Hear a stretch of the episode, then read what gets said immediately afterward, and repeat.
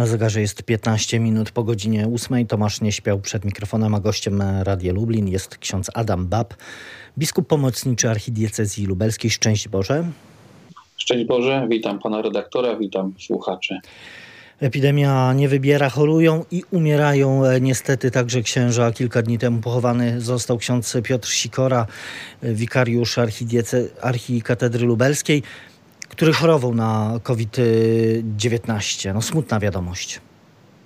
Tak, tak. No, ta epidemia niespecjalnie wybiera, więc dotyka też i duchowieństwa, y, więc też nasze szeregi kapłańskie przez epidemię zostały przerzedzone rzeczywiście. I nie jest to łatwy czas dla w ogóle dla posługi duszpasterskiej. Kościoły, no można powiedzieć, świecą pustkami. No wiele wydarzeń kościelnych e, musiało zostać odwołanych. No frekwencja na tych niedzielnych mszach świętych e, jest e, mm, niewielka. Jak wygląda życie Kościoła w czasie epidemii?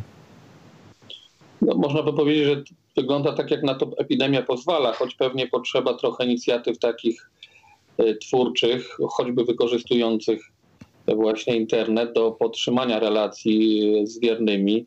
Zwłaszcza może w tej drugiej fali jest to istotne, dlatego że ona wyraźnie jest y, trudniejsza, więc ludzie też zadają sobie pytania o, o sens różnych rzeczy, ale też i o takie możliwość, czy szukają pomocy, żeby ten trudny czas no, po prostu przetrwać w jakiejś nadziei, w jakimś poczuciu pokoju. E, a to do, te, do, do wspierania ludzi w takim, e, w takim doświadczeniu na pewno kontakt jest potrzebny, więc tak jak, tak jak jest to możliwe, tak tego kontaktu e, duszpasterze szukają. Y, mm, pamiętamy, y, jak wyglądały święta Wielkiej Nocy mm, w kwietniu. No, przed nami, można powiedzieć, lada moment Boże Narodzenie, czy już Kościół w jakiś sposób przygotowuje się i przygotowuje te warianty możliwe. Rozumiem, że te, te najważniejsze decyzje będą zapadały w związku z konkretną sytuacją, jaka będzie panowała w kraju, sytuacją epidemiczną. No ale jak te święta mogą wyglądać? Bożego Narodzenia? No, święta Bożego Narodzenia to są takie, powiedziałbym, y, troszkę wyistniejące obok siebie niedziele, w sensie sposobu zorganizowania życia, świętowania, przeżywania liturgii. Rzeczywiście jest tak, że y, nie wiemy na, na, na ten moment, jak, jaka liturgia będzie możliwa. Jeżeli ta sytuacja jak się, się utrzyma taka, jaką mamy w tej chwili, nie pogorszy się, no to już pewne wyobrażenie o tym czasie mamy. Być może trzeba będzie tylko zwiększyć ilość liturgii y, w kościołach, żeby większa ilość wiernych mogła wziąć w niej udział, żeby zabezpieczona była możliwość tego dystansu społecznego i innych zasad y, bezpieczeństwa. No ale to, to jest kwestia może bardziej logistyczna, organizacyjna. Natomiast no, pewnie trzeba też i jakby odczytać samą tajemnicę wcielenia Pana Boga, Syna Bożego w kontekście tego, co przeżywamy. No właśnie to, że On nie jest daleko od nas, ale jest z nami, zamieszkał z nami, jest również z nami podczas tej pandemii. O tym e, trzeba pamiętać. E, nie tylko e, pandemia jest wyzwaniem dla polskiego kościoła i w ogóle kościoła powszechnego, ale także rozliczanie się z trudną przeszłością, co jest związane ze skandalami czy pewnymi nadużyciami seksualnymi wśród duchowieństwa. To są te tematy, które także ostatnio pojawiły się w dyskursie publicznym. Głośny film o kardynale Stanisławie Dziwiszu wywołał falę dyskusji na temat roli hierarchów kościelnych w tuszowaniu afer czy skandali właśnie tych seksualnych. Słyszymy coraz więcej głosów, e, by sprawą zajęła się niezależna, mm, e, ponadkościelna komisja. Czy to jest dobry pomysł? Proszę księdza biskupa. No, na pewno w rozwiązywaniu tego problemu i wyjściu z tej sytuacji, takiemu wyjściu, które będzie dobre dla, dla wszystkich, no potrzebne jest y, nazwanie rzeczy po imieniu, wyjaśnienie wszystkiego, stanięcie w prawdzie. Więc y, sądzę, że też i, i taka komisja, która byłaby tutaj y, no, kompetentna, na pewno by temu pomogła. Y, mamy też reakcję mm, w związku z y, tymi wydarzeniami, y, reakcję Kolegium Rektorskiego Katolickiego Uniwersytetu Lubelskiego w wydanym niedawno oświadczeniu Kolegium Rektorskie KUL dostrzega krzywdę i ból ofiar przestępstw seksualnych. Kierujemy do nich wyrazy głębokiego współczucia i zapewniamy o naszym wsparciu oraz modlitwie, a także o pomocy którą mogą otrzymać we wspólnocie Kościoła. Konieczne jest sprawiedliwe rozliczenie sprawców nadużyć, podjęcie pokuty i prośba o przebaczenie ich haniebnych win. Ten głos mm, był potrzebny?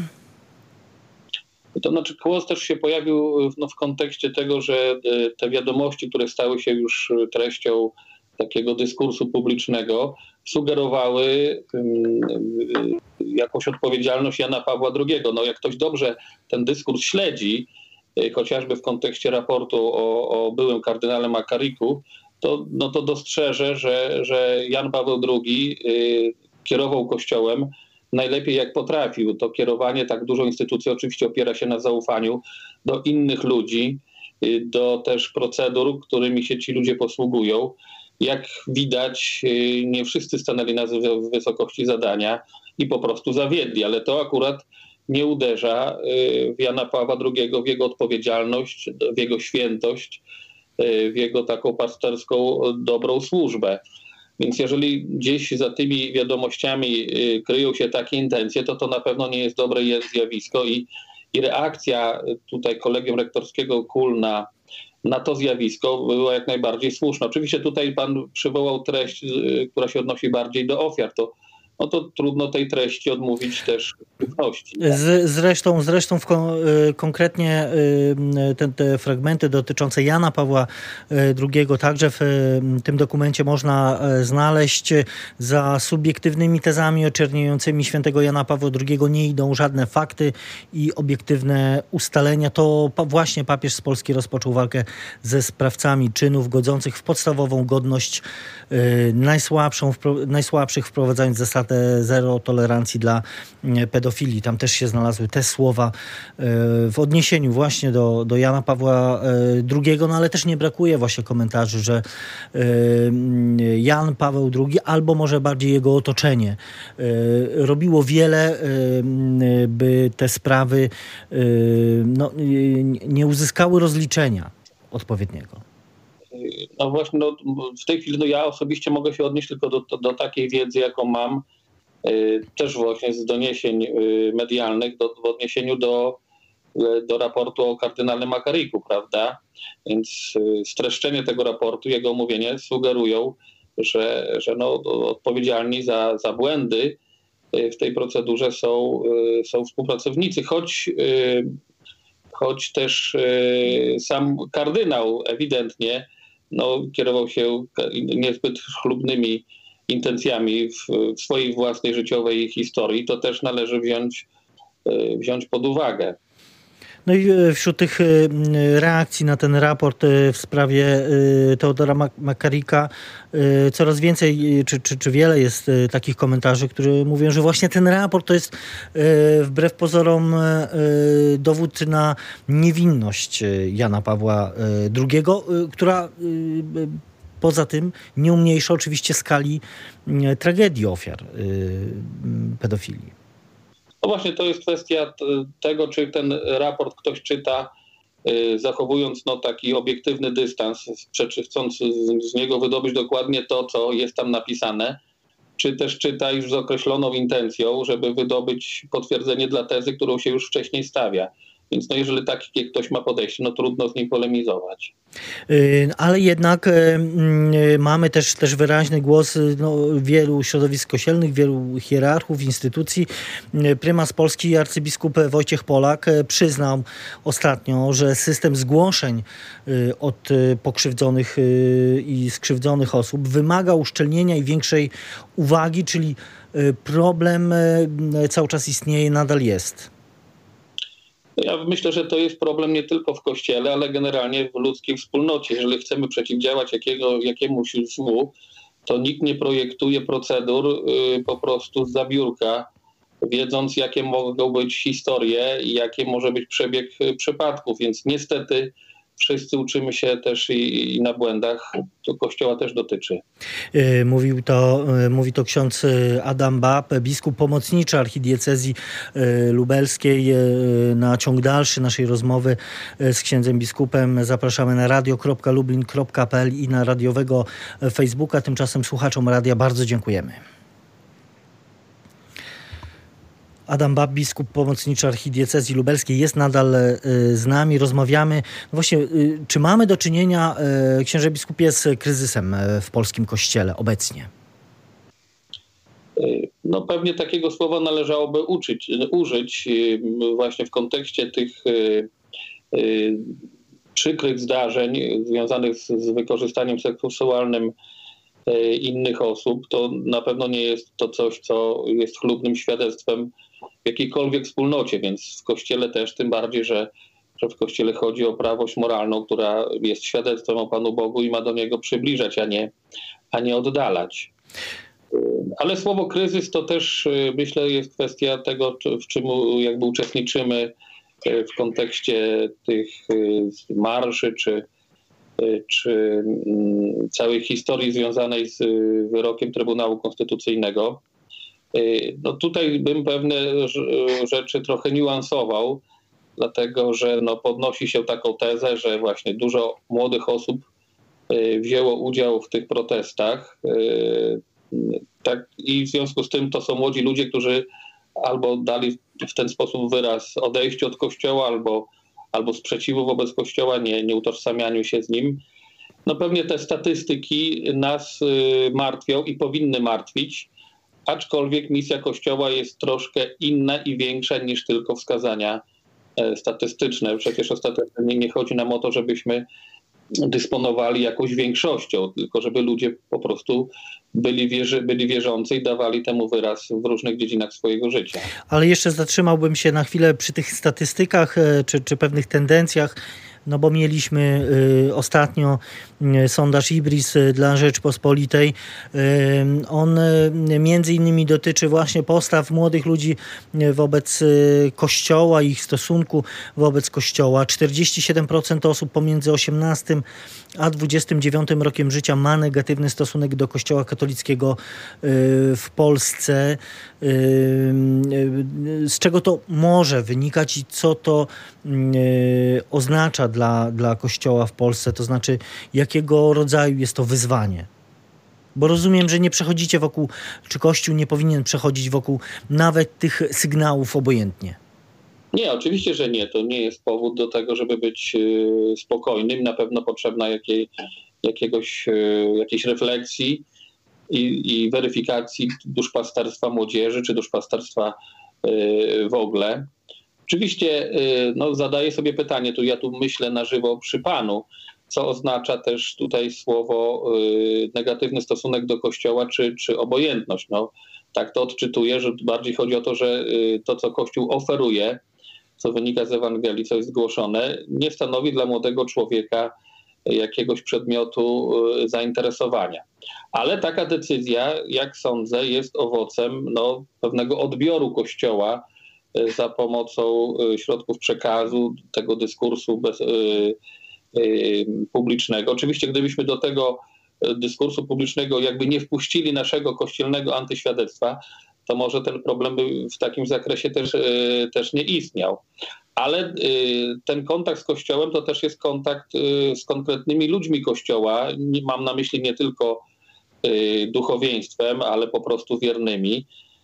I, i, I, czasami ten kontakt jest właśnie na tyle wiarygodny, silny, oddziaływujący, że są ludzie, którzy pomimo zjawisk gorszących, złych, e, chcą być kościołem i są w kościele i tacy młodzi też są. No, warto by było i e, tym młodym postawić takie pytanie, dlaczego w tej nawałnicy z jednej strony może antychrześcijańskiej czy antykościelnej, a z drugiej strony przy takim upublicznieniu antyświadectwa i zgorszenia ci ludzie mimo wszystko w kościele są. I tutaj nie może nie chodzi o statystykę, tylko o pewną siłę postawy duchowej. Czyli to znaczy też, że, że z jednej strony wciąż te autorytety y, w kościele, także dla autorytety dla młodych y, są i, i wciąż y, część młodych katolików widzi tę, tę ofertę, którą ma dla nich Kościół katolicki. Tak, tutaj no, ja sam jestem, staram się przy różnych spotkaniach z małymi grupami młodych, młodych chrześcijan, czy to we wspólnocie KSM-u, czy oazowym, czy innych, zadawać właśnie takie pytanie, co w tych warunkach bardzo niesprzyjających dla wyznawania wiary y, pozwala wam w tej wierze trwać. I te odpowiedzi są bardzo ważne dla nas, dla duszpasterzy, y, którzy mają za tę wiarę, którzy za tę wiarę są jakoś odpowiedzialni, którzy ją kształtują. E, żeby wiedzieli, co tę wiarę wzmacnia. Ale też e, trudno właśnie nie przejść obojętnie wobec e, tego, co widzimy poprzez media przecież także, czyli te, te, to, co się działo, czy dzieje nawet na, na ulicach wciąż po wspomnianym wyroku, czyli z jednej strony te hasła no, ewidentnie antykościelne, z drugiej strony też postawy. Widzimy te, te, te ataki czasem fizyczne na na kościół e, w, w, sensie, e, w sensie budynków e, kościelnych. No, pewne nastroje, no to jeśli przełożymy to na pewien rodzaj oddziaływania, które to może uczynić, no to z kolei perspektywa nie jest też chyba najlepsza, bo przekaz idzie w świat i także do, do Polaków, do młodych Polaków o, o złym kościele. No, na pewno z tym faktem, o którym Pan mówi, y, trzeba się zmierzyć, ale no, trudno widzieć inny sposób y, zmierzenia się niż y, no, szukanie bezpośredniego spotkania. I próba, może nie chcę powiedzieć, że wytłumaczenia, ale, ale posłuchania, przedstawienia też, też swoich racji i może zdemaskowania pewnej, pewnej uproszczonej logiki albo też takich tego, że te stany są bardzo emocjonalne, że ta fala się wznosi, E, a później, e, a później opada. Ja jestem przekonany, że, że e, wiele można zyskać wtedy, kiedy konkretny człowiek spotka się z konkretnym człowiekiem, konkretnym duchownym, konkretnym wierzącym. Z takiego bliskiego, osobistego spotkania przecież wcale nie musi wynikać i nie powinna wynikać jakaś wzrost agresji czy, czy złości to, co, o czym Pan mówi, to jeszcze ja bym ten, jakby to, ten, ten spektrum tego niepokoju bym troszkę niestety yy, musiał poszerzyć, dlatego że zadaję sobie pytania, na przykład, czy młodzi ludzie, którzy wzięli udział w tych manifestacjach, yy, są yy, popierani przez swoich rodziców, na przykład. Pewnie po części tak, a po części może jest to spór yy, wewnątrz, yy, wewnątrz domu. Mówiliśmy o Bożym Narodzeniu, jak będzie wyglądało to świętowanie rodzinne, kiedy tu jest w rodzinie tak poważny rozłam. Poza tym, poza tym kwestia y, też do przyszłości, jeśli ci młodzi ludzie są naprawdę przekonani do takiej wizji wolności, jaka jakby jest na tych marszach obecna, czy jaką można sobie y, wydedukować, no to za kilkadziesiąt lat w imię tej wolności być może ci ludzie będą niestety uważali za słuszne odłączanie od respiratorów swoich własnych rodziców. Może to są daleko idące e, diagnozy czy obawy, ale, ale boję się, że, że myślenie panujące w, w, takiej, w takiej filozofii wolności, jaka jest związana z tymi marszami, no jest to dokładnie takie. E, a nie ma e, ksiądz biskup wrażenia, że też e, właśnie te postawy antykościelne stały się po prostu, mówiąc brutalnie, modne. No mamy też wystąpienia celebrytów, znanych postaci kultury, sztuki, sportu, które jakby przyłączają się do tych protestów i mówią o tym, że dość już tego trzeba pokazać Kościołowi jego miejsce. Y, y, jak nie teraz, to, y, to nigdy. To są te hasła, które też często pojawiają się przy okazji tych protestów. To z tym się zgodzę, że jest na to pewna, pewna moda. Ona może teraz przez taką społeczną emocjonalność nawet została wzmocniona, stała się intensywniejsza.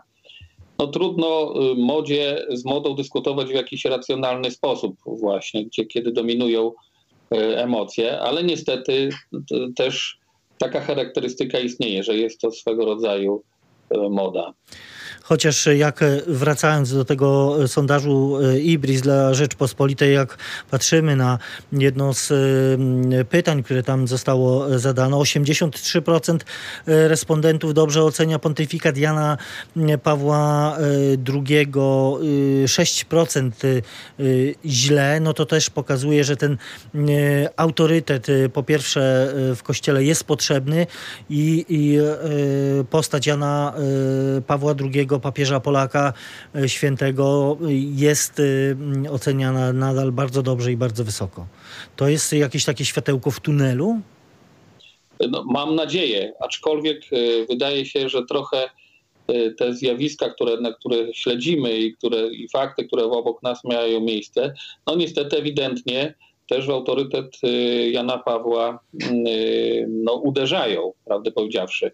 Nie chcę no już się pojawiają te inicjatywy y, dotyczące odebrania mu honorowego obywatelstwa Warszawy.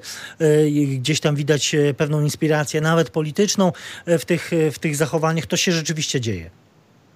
No niestety właśnie to trudno już tłumaczyć modą. Lepsze jest słowo inspiracja do, do opisywania tego zjawiska i próby tłumaczenia go. No jest pytanie skąd i dlaczego e, komuś na tym, e, na tym zależy. E, faktem jest, że, no, że mamy doświadczenia też no, z pewnym starciem ideowym. I Jan Paweł II nie jest po obu stronach tych, tych tych y, dyskutantów. Nigdy zresztą nie był, no bo był y, od, y, przecież od początku jawnym przeciwnikiem komunizmu i zawsze stawał w obronie życia. Tak, to dla nas też będzie chodzić też o odpowiedź na pytanie o to, kim jest człowiek, jakie powinien tworzyć relacje z innymi ludźmi, na czym, na czym polegają te relacje w rodzinie, w społeczeństwie, więc tutaj kwestia nowej takiej wizji człowieka, która, pod którą się Jan Paweł II na pewno by nie podpisał, y, też w grę wchodzi. Czy to jest sposób y, na to, żeby w taki sposób go zdyskredytować i nie dopuścić do dyskursu publicznego takiej prawdy o człowieku, której on bronił i, i, i którą głosił? No to jest drugie pytanie. Pewnie rozwój faktów też na to będzie dawał jakąś odpowiedź. I z tymi y, odpowiedziami na te pytania też y, y, musi się każdy zmierzyć sam. A tymczasem bardzo dziękuję. Adam Bapę, biskup pomocniczy archidiecezji lubelskiej, był gościem Radia Lublin. Bardzo dziękuję za tę rozmowę. Dziękuję, wszystkiego dobrego.